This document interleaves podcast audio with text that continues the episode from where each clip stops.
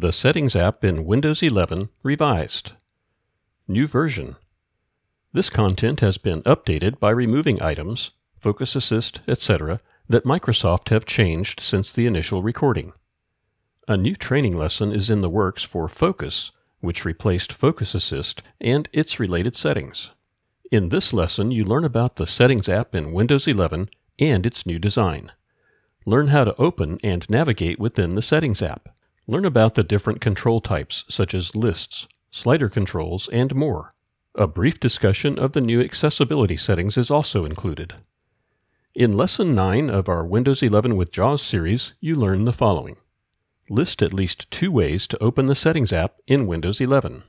Navigate through the different settings categories and within the individual settings for each category.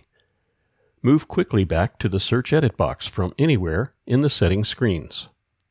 Move back to the prior settings page after moving forward one or more pages. Use Windows settings to enable or disable Bluetooth on your device. Use of lists for navigation, both vertical and horizontal.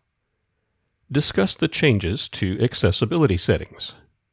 List the keystroke to instantly open Windows accessibility settings. Video heading times 10 headings. Link YouTube video. The Settings app in Windows 11 revised. 0105 Changes to settings in Windows 11. 0140 Opening the Windows Settings app. 0437 Bluetooth settings. 0617 Controls and states in the Windows Settings app. 0722 Lists or list boxes. 0805 Vertical list example.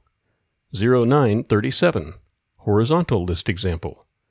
1105 Back button. 1134 Slider controls. 1402 Accessibility.